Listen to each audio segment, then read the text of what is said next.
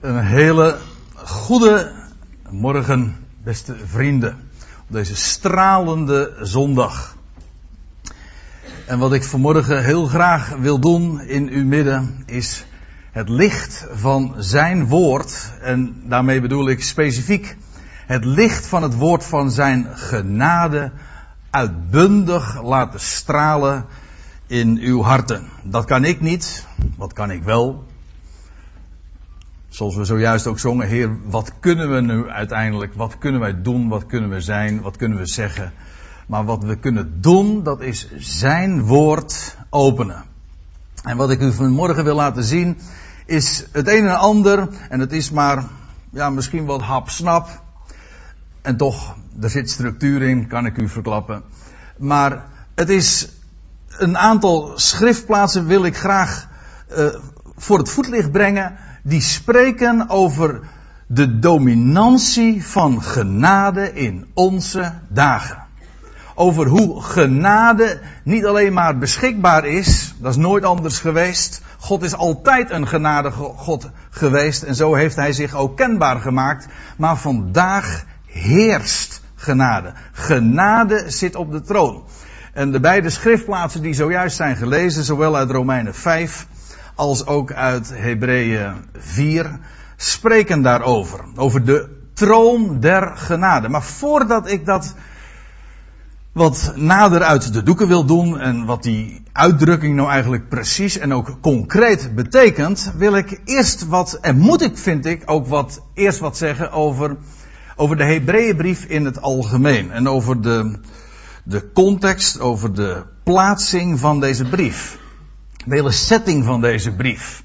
Want dat is nogal onbekend. U moet zich realiseren, deze brief, en dat zou u niet moeten verbazen, is geschreven aan Hebreeën.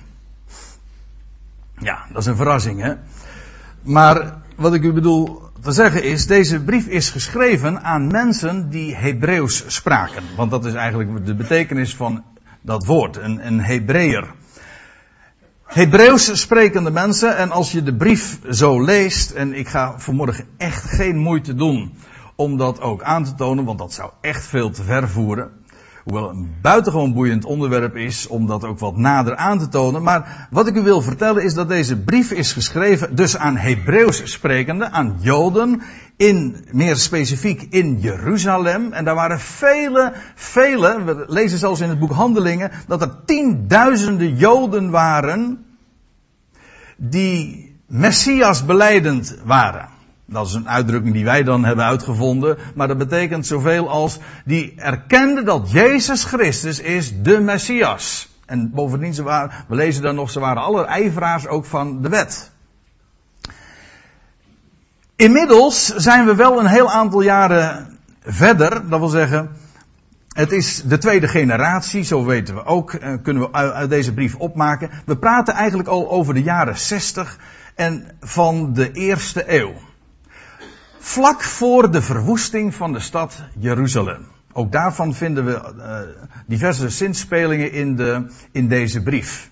Een schitterende brief. De auteur maakt zichzelf niet bekend. Dat heeft denk ik ook wel weer zijn redenen. Maar daar gaat het nu ook niet helemaal niet om. In elk geval, hij schrijft hen een brief. En waarom doet hij dat? Dat is belangrijk om die brief überhaupt te kunnen snappen. Het is geschreven dus aan, aan Hebreeën daar in Jeruzalem. En dan worden ze er trouwens toe, ook toe opgeroepen, dat vind je trouwens pas aan het einde, om de legerplaats, dat wil zeggen Jeruzalem, te verlaten. En dat is een, een, een enorm dramatische boodschap ook voor hen geweest. U moet zich dit realiseren, dat die gelovige Hebreeën hebben geleefd in de verwachting dat Jezus Christus spoedig zou terugkeren en zijn koninkrijk zou vestigen in Jeruzalem. En daar zijn, zijn koninkrijk en zijn regering openbaar zou maken. En Israël zou tot geloof komen. En en als Israël tot geloof zou komen, dan zou de Messias terugkeren en zijn plaats innemen en, het, en de troon van zijn vader David gaan bezetten en het, het koninkrijk zichtbaar maken en, en vestigen in Israël, maar zelfs over de hele volkerwereld. En dan zouden alle profetieën waar, waarvan we er vele, vele vinden in het Oude Testament, de Hebreeuwse Bijbel, in vervulling gaan. Daar was hun verwachting op gericht. En wat je dan ziet in het boek Handelingen en in het Nieuwe Testament zie je dat zo zich aftekenen. Dat is dat Israël zich vijandig opstelt tegenover het evangelie. Ze verwerpen dat, die boodschap aangaande de opgestane Messias. En dan verandert het scenario geheel. Dan is het niet meer de verwachting van het koninkrijk dat openbaar zou worden en Jeruzalem hersteld. Nee, dan krijg je precies dat wat we zien in, in de Hebreeënbrief. Namelijk dat Jeruzalem verwoest zou worden. De, de stad niet alleen, maar ook de tempel en alles. En ze zouden de wijk moeten nemen naar, ja, buiten de stad. En de schrijver van deze Hebreeënbrief, die maakt hen daarop attent. En hij laat ook zien dat hun Bijbel, hun Hebreeuwse Bijbel, daar ook van spreekt.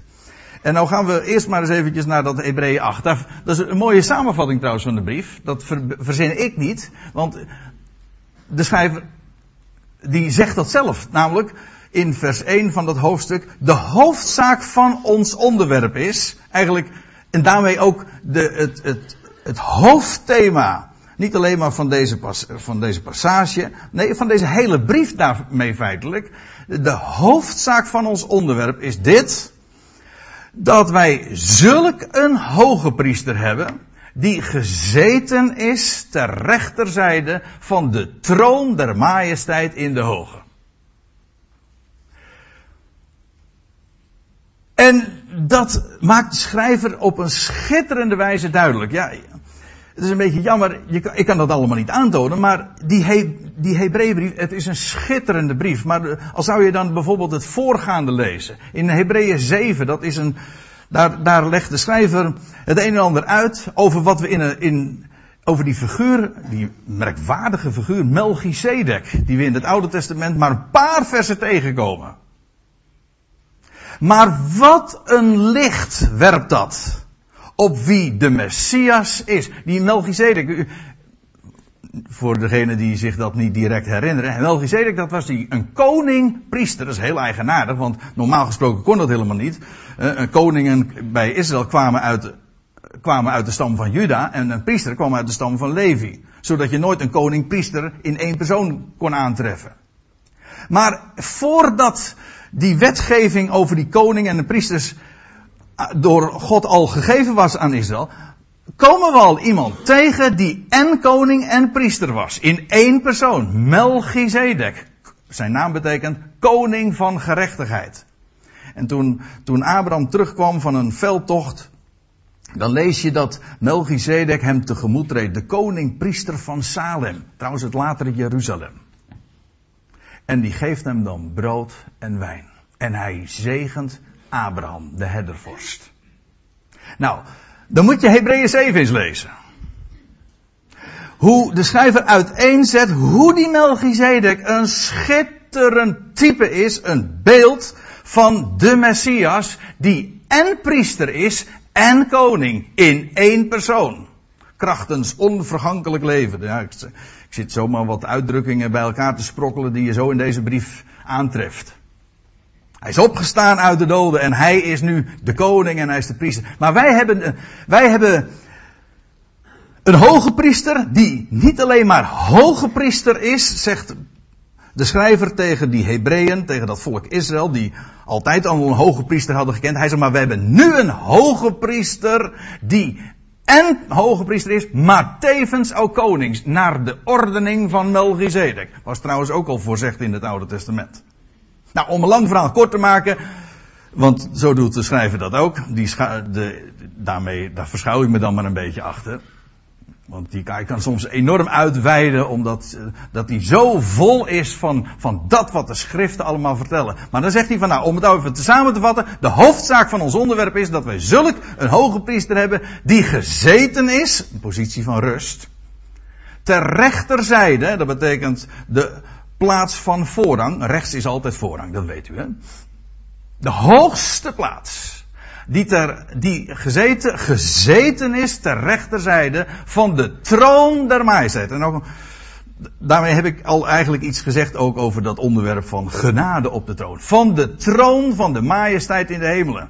En in het vervolg gaat de schrijver dat dan vervolgens ook weer duidelijk maken. En dat hij, dan gaat hij vertellen over, over de tabernakel en dat, over dat heiligdom. En dat daar een, verzoen, dat daar die, ja, een verzoendeksel en die ark was. En wat daar moest gebeuren. En al die dingen die we in het Oude Testament beschreven en voorgeschreven vinden. En die soms zo mysterieus en soms ook zo bloederig zijn. Zo vreemd, zo eigenaardig, onbegrijpelijk, cryptisch. Maar op het moment dat je Hem kent, namelijk de Heer Jezus Christus, het grote thema van elke bladzijde van de Bijbel, dan wordt het allemaal duidelijk. En dat laat de schrijver dus ook zien. Nou, dan gaan we eventjes eh, terugbladeren van Hebreeën 8 naar Hebreeën 6. Dan zegt hij, ja, dan heeft hij het over de hoop. We hebben een levende hoop. En dat wil zeggen, een hoop niet in de zin van, nou, we, we, hopen dat het gaat gebeuren. Nee, in de zin van verwachting. Dat wat gaat komen.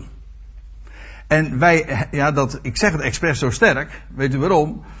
Omdat de schrijver dat zelf ook laat zien. Hij zegt wij, haar, en dan heeft hij dus over de hoop, die hebben wij als een anker der ziel. Dat veilig en vast is en dat reikt tot binnen het voorhangsel. Waarin Jezus, zegt hij dan in het volgende vers, voor ons als voorloper is binnengegaan naar de ordening van Melchizedek. Daar heb je hem. Naar de ordening van Melchizedek, hoge priester geworden tot in de Aion, zegt hij dan. Hier heb je het. Een van de dingen die de schrijver laat zien in deze brief is dat de Hebreeën niet langer hun ogen zouden richten op een verwacht op een troon hier in Jeruzalem. Oh, hier in Jeruzalem, dat wil zeggen, die Hebreeën bevonden zich in Jeruzalem. Op een, op een troon die hersteld zou worden en een zichtbaar koninkrijk. Nee, hij zegt, jullie zouden je ogen richten op een troon daar in de hemel. Achter het voorhangsel, dat wil zeggen ook ontrokken aan het oog. Alles is onzichtbaar. Dat zie je zo. Alles in deze brief laat dat ook zien. Alles, laat, alles in deze brief laat het zien dat het gaat om de onzienlijke. Ja, die merkwaardige verwisseling van, van woorden. Die zie je ook in, uh, in Hebreeën 11. Hebreeën 11. Dat Mozes was ziende de onzienlijke. En dan zegt hij die, en al die mensen, want die schrijver van de Hebreeënbrief die zegt van ja, dat is eigenlijk niks bijzonders hoor, het is eigenlijk nooit anders geweest. En dan, en dan, gaat hij een hele rits van gelovigen noemen, allemaal monumenten van geloof. Mensen die gewandeld hebben gewoon op basis van wat God gesproken heeft. En dan zegt hij ook zonder de en zonder dat ze de belofte verkregen hebben. Daar worden deze Hebreeën ook op voorbereid. Dat wil zeggen, ze hadden gezien en gehoopt en gedacht dat het koninkrijk zichtbaar zou worden. Nou, het zou anders blijken. Niet omdat God zijn woord niet vervuld had. Of zou vervullen. Maar het, was, ging anders dan zij in aanvang hadden verwacht. En de schrijver laat zien, dat is alles in overeenstemming met de schriften. Hij zegt hier, wij kennen iemand, en heel, en dat is voor, voor vandaag, en voor ons ook niet anders. Het was niet, dat is niet alleen de realiteit voor die Hebreeën die zich, moesten gaan, zich bewust moesten worden van het feit dat er een Messias is die onzichtbaar is, achter het voorhangsel, maar is voor ons ook de realiteit. Wij wandelen ook in geloof. Maar wij hebben een hoop en die hoop dat is een anker.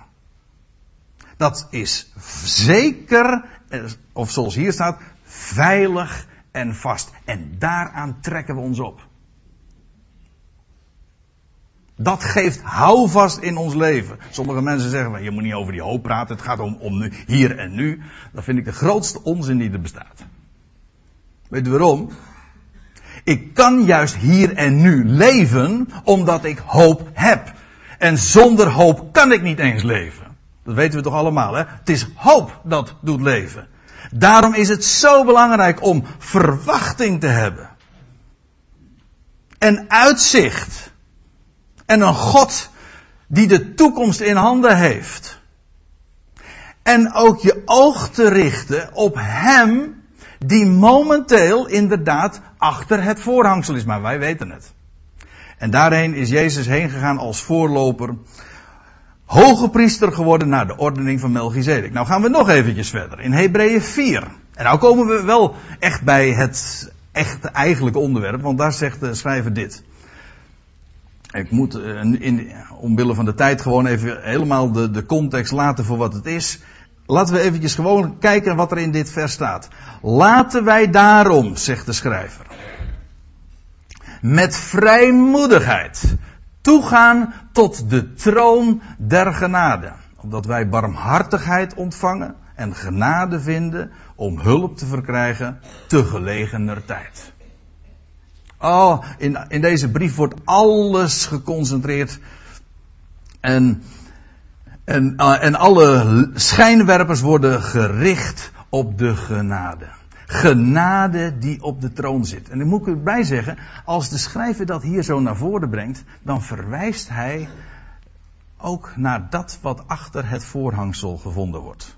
Dat moet ik even toelichten, want weet u, achter dat voorhangsel in het heilige der heiligen, waar alles goud was, daar stond een kist, een houten kist, maar overtrokken met puur goud. En op die kist was een deksel, een gouden deksel gelegen. En die gouden deksel, en op die gouden deksel trouwens, daar waren gerubs, die, eh, van die gestileerde gerubs die daar gebogen uh, zich op richten. Op dat verzoendeksel. Dat verzoendeksel, dat was die plaats waar de hoge priester dan één keer per jaar met bloed kwam en daar sprenkelde. Maar weet u dat verzoendeksel, dat heette de troon van God.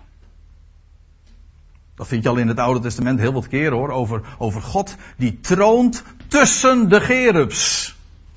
En dan wordt er verwezen juist naar dat verzoendeksel. Dat is die troon. Maar zegt de schrijver, die troon van God, God die troont tussen de gerubs, dat verzoendeksel, dat is een troon van genade. Gods heerschappij wordt gekenmerkt vandaag door genade. Ja, daar is namelijk iemand op die troon gezeten, maar dat hebben we al gezien. Daar op die troon is namelijk iemand gezeten die zichzelf ooit gaf. Die ooit als een lam ter slachting werd geleid en zich liet slachten. Het lam dat geslacht is, maar vervolgens opstond uit de doden. En nu ingegaan is in het hemelsheiligdom en hij zit daar nu op die troon. En dat is een troon van genade. Betekent trouwens nog iets. Want als het vandaag zo is dat God heerst in genade, weet u wat dat in de praktijk ook betekent? Dat je van zijn heerschappij vandaag niks ziet. Kijk, stel je voor. Je moet er toch eens eventjes goed over nadenken waar, waar, je het dan eigenlijk over hebt. Maar stel je voor dat er nou in Den Haag geregeerd zou worden in genade. en dat u dan door het rode stoplicht zou rijden. En dat genade dan voor recht zou gelden. Dan ben u geflitst, maar u krijgt geen boete. Of u hebt uh, uw belastingformulier niet ingevuld, maar er wordt helemaal geen sanctie ondernomen. Als genade heerst, weet u wat dat betekent? Dat is dat de heerschappij dus niet zichtbaar wordt. Er wordt namelijk niet ingegrepen. Als er onrecht is, wordt er niet ingegrepen. Als er overtredingen begaan worden, dan wordt er niet gestraft. Rebellie, dat wordt niet neergeslagen. Genade heerst. Maar dat is, kijk om je heen. Dat is de heerschappij van genade. Het wordt, het wordt God kwalijk genomen. Ik heb ooit eens een keertje iemand horen zeggen, het was Henk Binnendijk, herinner ik me, uh, als, ik, als ik me goed herinner. Die zei van, het is maar God dat God hier niet op aarde woont, want elke dag zouden ze ruit ingekinkeld zijn. Omdat men het niet eens is met zijn heerschappij. Nou, die ruiten kunnen niet ingekinkeld worden. Hm? Want daar heerst hij. Wij, er is een opwekkingslied Maar die, en ik, ik, ik krijg het er niet uit, maar dan wordt er gezegd van, Jezus heerst, ik weet niet precies de exacte bewoording, maar je ziet het om je heen. Nou, sorry, maar als ik goed kijk, dan zie ik dus helemaal niks. God kan gelasterd worden, zonder enig probleem. Je kunt doen wat je wil, God straft niet. Ja, sommige mensen denken dat God wel straft, maar dat is niet zo. Genade zit namelijk op de troon. En hij zit daar, hij heerst daar momenteel in genade, verborgen, achter het voorhangsel. En nou gaan we nog twee hoofdstukken terug. We begonnen in 8, toen naar 6, toen naar 4 en nu gaan we naar 2. Dan zegt de schrijver ook dit. Dat is een beetje een merkwaardige volgorde om zo terug te bladeren, maar goed. Hè. Je hebt van die rare sprekers. Daar staat in Hebreeën 2, vers 8. Dat is ook zo'n prachtig woord. Doch thans zien wij nog niet of dan zien wij niet dat alle dingen hem onderworpen zijn. Nee, dat zien we ook helemaal niet. Dat is ook helemaal niet de bedoeling. Hij is namelijk vandaag verborgen. Achter het voorhangsel. Hij is verborgen. Zijn heerschappij ook. Maar dan moet ik even doorlezen. Er staat, maar wij zien Jezus. Nou ja, zien. Hè.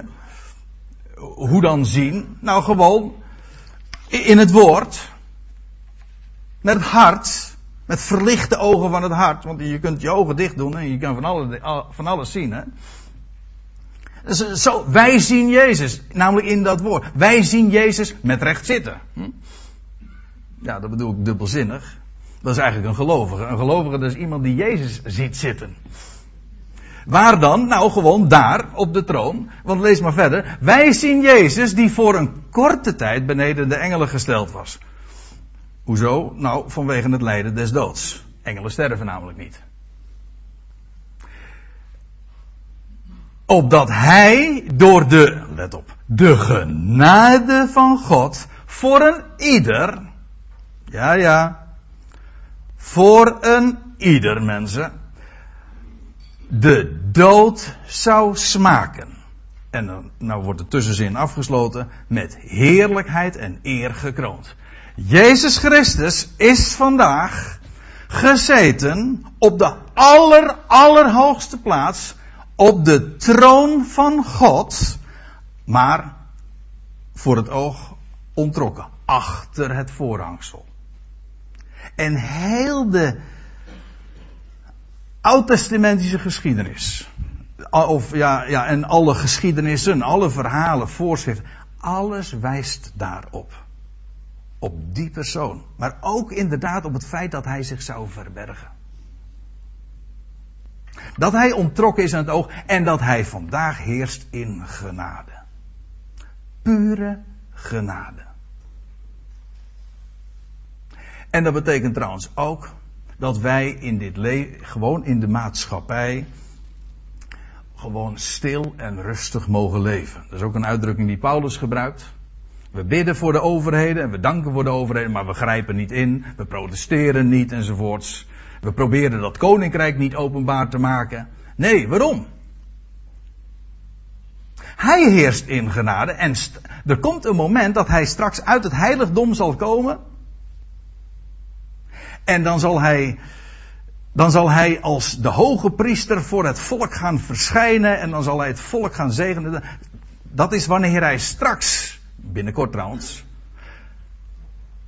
zichtbaar zal worden voor deze wereld. En dan wordt het koninkrijk openbaar. En dan alsnog zullen de, al die beloften in vervulling gaan aangaande het Messiaanse Rijk. En dan zal hij concreet daar in Jeruzalem heersen. Maar nou momenteel is hij gezeten op de troon. Daarboven, ontrokken aan het oog. En hij heerst, jawel. Hij is gekroond met eer en heerlijkheid. Maar we zien er nog niks van. En dank God dat het zo is, want dat betekent dat het compleet in overeenstemming is met zijn woord. Ik moet ineens denken aan een andere figuur, aan David. Dat was ook zo iemand, die was, die was inmiddels al tot koning gezalfd, maar het duurde nog een hele tijd voordat hij daadwerkelijk op de troon in Jeruzalem zijn, zijn zetel zou innemen. Goed. Nou gaan we naar, naar de Romeinenbrief. Romeinen 5.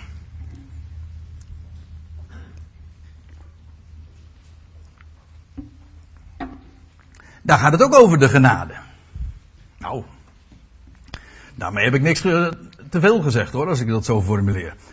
Want aan het einde van dat hoofdstuk, Romeinen 5, en dat is een machtig hoofdstuk, waarin Paulus uiteenzet hoe God de hele mensheid besluit onder genade en bestemt tot rechtvaardiging van leven. Nou, en dan lees je in vers 9, nee, in vers 20, ja, ook dan kom ik weer zomaar midden, ik val midden in zo'n gedeelte binnen. Maar dan schrijft Paulus dit. Hij zegt, ja, de wet die is erbij gekomen. Dan moet ik, even, ik moet iets vertellen om dit toe te lichten. Kijk, hij heeft het erover dat vanaf Adam de zonde geheerst heeft. In de dood. Waaruit blijkt dat? Wel, gewoon, alle mensen gaan dood. Dat was al, dat is al sinds de dagen van Adam. Sinds hij uit de hof verdreven is, de mens is sterven, een sterfelijk wezen, een sterveling. Hij gaat dood en onder de heerschappij van de zonde en de dood. En vele eeuwen later, wat zeg ik, 25 eeuwen later, toen gaf God aan Israël zijn wet. Veranderde dat iets aan de situatie? Nee, helemaal niet. De wet is erbij gekomen. Maar waar, waarom gaf God dan die wet? Wel, er staat bij, zodat de overtreding toenam. Ja, moet ik even, ik heb iets doorgekrast. God, mag ik krassen in de Bijbel? Nou, in dit geval even wel, want uh, de vertalers hebben dat kennelijk een beetje al te gortig gevonden. Maar er staat gewoon op dat de overtreding zou toenemen. Dat is, vind ik, van die heerlijke onorthodoxe uitspraak. Want mensen denken altijd maar dat God de wet gaf, weet je wel, opdat, opdat de mens, of Israël meer specifiek, beter zou worden. Nee, Paulus zegt, die wet heeft God gegeven. Het was niet alleen maar een ongewenst bijeffect, het was juist wat God beoogde. God gaf de wet niet opdat de mens beter zou worden, maar opdat de overtreding zou toenemen. Daarom. Mensen zeggen van, als je nou, als je mensen, als je nou de wet vertelt, uh, predik, hè, wat mensen vooral niet mogen doen, dan worden ze beter. Dat is echt onzin. Dan raad ik je echt aan om eens de brieven van Paulus te lezen. Dat is ABC hoor. Dan zegt hij bijvoorbeeld in, in dat is ook Romeinen trouwens, Romeinen 7. Die wet, de zondige hartstochten worden slechts geprikkeld door die wet. Is de wet daarmee fout? Nee, dat niet. Maar dat is wel het effect van die wet. Dat weten we toch. Dat weten we toch allemaal. Als je nou tegen mensen vertelt wat ze niet moeten doen. Hm? En iedereen die kleine kinderen heeft, weet dat het gewoon zo werkt. Dan wordt er één ding geprikkeld. 1 Korinthe 15 zegt Paulus, de kracht der zonde is de wet. Als je de zonde wil bekrachtigen, wil activeren, wil prikkelen, dan moet je vooral tegen mensen gaan vertellen wat ze niet moeten doen. Of wel moeten doen. Dat hè. Onder de wet stellen. En weet u, die, Paulus zegt er zo, de wet is erbij gekomen opdat, want zo staat het er, zodat de overtreding zou toenemen. Dat was ook het bedoel. En er staat erbij, waar evenwel de zonde toenam, is de genade meer dan overvloedig geworden. En dat is precies waar het God om te doen was. Waar de mens alleen maar meer blijkt een overtreder en een zondaar te zijn, wel is het daar God om te doen? Nee, op zich niet. Dat is een subdoel. De mens moet zich eerst bewust zijn van wie hij is, namelijk een zondaar. En die wet heeft dat alleen maar des te meer bewezen. En daar waar de zonde toenam, wel, zegt Paulus, daar is de genade meer dan overvloedig geworden. Kijk, en dat is precies waar het allemaal om gaat. God wil de overvloed van zijn genade bewijzen. Genade betekent vreugde. God geeft puur om niet en daarmee maakt hij ons blij. En genade zou heersen. Dat, dat, dat staat er ook vervolgens bij in Romeinen 5. Opdat gelijk de zonde als koning heerst in de dood zo ook de genade zou heersen. Het gaat er maar niet alleen om dat er de genade van God is waardoor we gered worden. Nee, genade zou heersen. Genade alleen. En zou overvloeien. De genade, opdat de genade meer dan overvloedig zou zijn. Jullie hebben het altijd maar over genade. Ja, en een beetje te veel. Ja, het stroomt ook over. Dat is de bedoeling ook. En ik hoop niet alleen maar als theorie, maar dat we alleen maar spreken over wie Hij is, wat Hij doet, Zijn daden en that's it. En meer niet. Maar daar hebben we ook meer dan genoeg aan. Want daar waar we ons richten op wie Hij is en wat Hij bij machten is te doen, daar gaat genade heersen. Daar gaat ook de genade is vreugde, dat zei ik u. Daar gaat ook de vreugde overvloeiend worden. Dan worden we niet meer bepaald bij ons eigen falen. Wat wij moeten doen en wat we niet moeten doen. Ik blader even door. Hebreeën 6. Eh, nee, pardon. Eh, niet Hebreeën, maar Romeinen 6. Een paar versen verder, dan schrijft Paulus dit. Een van die vele onorthodoxe uitspraken die Paulus dan doet. Moet je, goed opletten wat hij zegt. Eh, Paulus, hè, een Jood. En zelf een Hebreeër. Een Hebreeër der Hebreeën. Een ijveraar voor God. Een ijveraar ooit voor zijn voorvaderlijke overlevering. Een fanaat, ook in die Mosaïsche wet. Ja, maar weet u wat hij hier zegt? Immers, de zonde, zegt hij, zal over u niet, geen heerschappij voeren. Waarom niet? Want ge zijt niet onder de wet, maar onder de genade. Daarom. Sommige mensen denken dat als je de genade predikt, dat dan de zon, ja, dat is wat alom gezegd wordt. En altijd weer tegengeworpen wordt als je vertelt, het gaat om genade en genade, dan denk je, ja, dat zal maar makkelijk zijn. Zullen we dan maar zeggen van laten we zondigen, opdat de genade toenemen? Al dat soort verwijten. Ach, Paulus kende ze hoor. Gaat, het leuke is, hij is ons zeer van dienst, want hij gaat op al dat soort argumenten in. Maar waarmee trouwens wel bewezen is, dat waren nu juist de dingen die hij ook te horen kreeg. Dus als u dat soort dingen ook te horen krijgt, dan zeg ik gefeliciteerd, u bevindt zich in een heel goed gezelschap.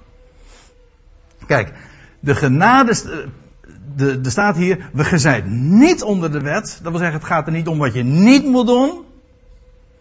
Maar het gaat erom wat hij wel doet. En bij machten is te doen. Jullie zijn niet onder de wet, maar onder de genade. En nou, dat is het laatste vers wat ik u wil laten zien. Dat is Romeinen 6, vers 11. Ik zei al, ik laat u zomaar wat, wat, wat, een paar van die schriftplaatsen zien. Maar die gaan over, over die genade van God. En de genade concreet in ons leven. Daar schrijft Paulus dit. Romeinen 6, vers 11. Zo'n tekst die je echt uit je hoofd moet kennen. Hij zegt, zo moet het ook voor u vaststaan. Letterlijk staat er, zo rekent ermee. Wij, wij denken anders. Dat is, dat is ook de bedoeling, hè? dat je hervormd wordt door de vernieuwing van je denken. Je gaat anders tegen de dingen aankijken, tegen jezelf aankijken, namelijk zoals God je ziet. Zo rekent ermee dat gij wel dood zijt voor de zonde, maar levend voor God in Christus Jezus. Weet je, het is zo belangrijk dat je goed begrijpt wat hier staat. Dat wij levend voor God in Christus Jezus. Dat wil zeggen, wij zijn in Hem geplaatst. God ziet ons aan in Hem. Dat wil zeggen, volmaakt. God ziet ons nu al zoals we straks zullen zijn. Hij kijkt dus als het ware door de bril van de toekomst naar het heden. Precies omgekeerd zoals wij altijd naar elkaar en naar onszelf kijken. Hm? Wij kijken vanuit het verleden naar het heden. We beoordelen iemand nu op basis van wat hij gedaan heeft. Of niet gedaan heeft, uitgevreten heeft. Daar, zo maken wij ook ons zelfbeeld. Toch? Of heb je nu zo'n ding? Nou, die heb je ook hoor. Maar ja, zo, zo, beoordeel je. U zegt, ja, op basis van wat dan wel? Hè? Hoe zou je anders je zelfbeeld ontwerpen? Hoe, hoe zou je anders tegen elkaar aankijken? Kijk, als we elkaar aankijken in vanuit het verleden, dan zie ik hier allemaal zondaren. En als u naar het podium kijkt, dan ziet u een zondaar. Maar als ik nu kijk, zoals God u ziet, namelijk in Christus Jezus, dan zie ik, en, en ik kijk zo naar u, en u kijkt zo naar mij, en we kijken zo naar elkaar, dan zien we allemaal volmaakte mensen. Namelijk, dat is wat hij voornemens is. Zo zal hij dat doen. In Christus Jezus. En God ziet ons nu al volmaakt, gerechtvaardigd in hem. En zo mogen wij ook naar elkaar kijken en naar onszelf. En die zonde, nou daar hebben we niks mee te maken. Staat hier ook, hè. Je bent er dood voor. Ja, ik weet wel, er wordt heel vaak ja, dat betekent dat je er tegen moet strijden. Nou, dat betekent dus niet tegen de zonde moet strijden. Want dat is nou weer precies wat wet is. Dan moet je voor allerlei dingen proberen te doen. En niets te doen. Maar dat prikkelt alleen maar. Kent u dat verhaal van die. Nog niet zo lang geleden hoorde ik dat, vond ik wel leuk. Ging over een papegaai die allemaal van die, eh, van die gekke en vieze woorden uitsprak. en uh, ja, dat bevreemde een beetje de mensen, want de eigenaar van die papegaai, dat was een hele nette, fatsoenlijke man. En ja, op een gegeven moment ging, uh, ging er iemand naar die, naar die man toe en zei van, joh, wat, is dat toch met die papegaai van jou? Zulke rare taal als die, als die uitslaat. Hij zei, ik snap er ook helemaal niks van. Ik heb hem nu al een jaar elke dag verteld wat hij niet moet zeggen.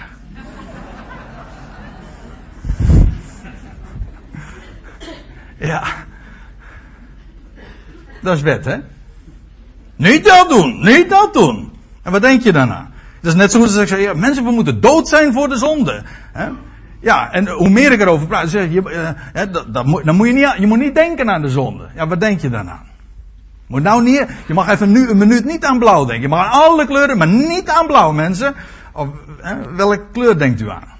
Dat, zo werkt het niet. Die zonde hebben we domweg niks mee te maken. Wij leven gewoon voor God in Christus. We zijn volmaakt. Zo mogen we onszelf zien. We danken God voor wat Hij geeft. En wat Hij bemachtigd is te doen in ons leven. En u zegt van ja, maar ik, ik top met van alles en nog wat. En ik, ik heb al de Heer zo vaak gebeden of Hij dit wil doen in mijn leven. Mensen, leef uit die genade. Dat wil zeggen, uit wat hij geeft. Hij zegt, ik zorg voor je, ik geef wat je nodig hebt en nog veel meer. En richt je oog op mij en ik verander jou. En je krijgt alles wat je nodig hebt. Alles bedoel ik. En wat doen we dan? Als je dat weet, dan wordt ineens dat bidden danken. Dank u wel, Heere God, dat dat probleem wat ik heb, dat u zoveel groter bent. En dat u veel meer bij machten bent te doen in mijn leven dan ik zelfs maar durf te dromen. Kijk, dan word je, dan word je blij. En zo mogen we ook elkaar wijzen op die genade van God. Genade en enkel genade. En dat maakt blij. En met die zonde, daar hebben we helemaal niks meer van, mee van doen. Wij proberen niet. Nee, wij danken God voor wie Hij is, wat Hij doet en wat Hij zal doen. En dat is het. En dat maakt blij. En in die genade leven wij, want leven, als mensen nou vragen, ja, wat betekent nou leven uit genade? Dat is niks anders dan spreken van die genade. In, in het Nederlands, het laatste wat ik nu zeg. Weet ik, want ik heb seintjes gekregen. Maar die genade, leven uit genade, het woord genade, dat is in het Grieks charis. Dat betekent eigenlijk gewoon vreugde. Maar dus het, woordje dankbaarheid, dat is eucharis. Kent u wel, hè? Als u een katholieke achtergrond hebt, dan, weet u, dan kent u dat woord zeker. Eucharistie. Maar eucharis betekent eigenlijk goede genade. Dat je goed spreekt van genade. Op het, en op het moment. Leven uit genade, dat is dat je God gaat danken. Om wie hij is, om zijn daden, om alles wat jij niet kunt. Maar hij wel. Dan zijn ineens ook al die lasten, waar, zoals je dat in dit plaatje ziet. Die kun je allemaal neerleggen. Waar je mee shout. Mee rondtopt. Hij doet het. En je gaat in vrijheid verder. En dan leef je inderdaad in genade, in die dankzegging om wie Hij is, die levende Heer en de heerschappij van Zijn genade. Amen.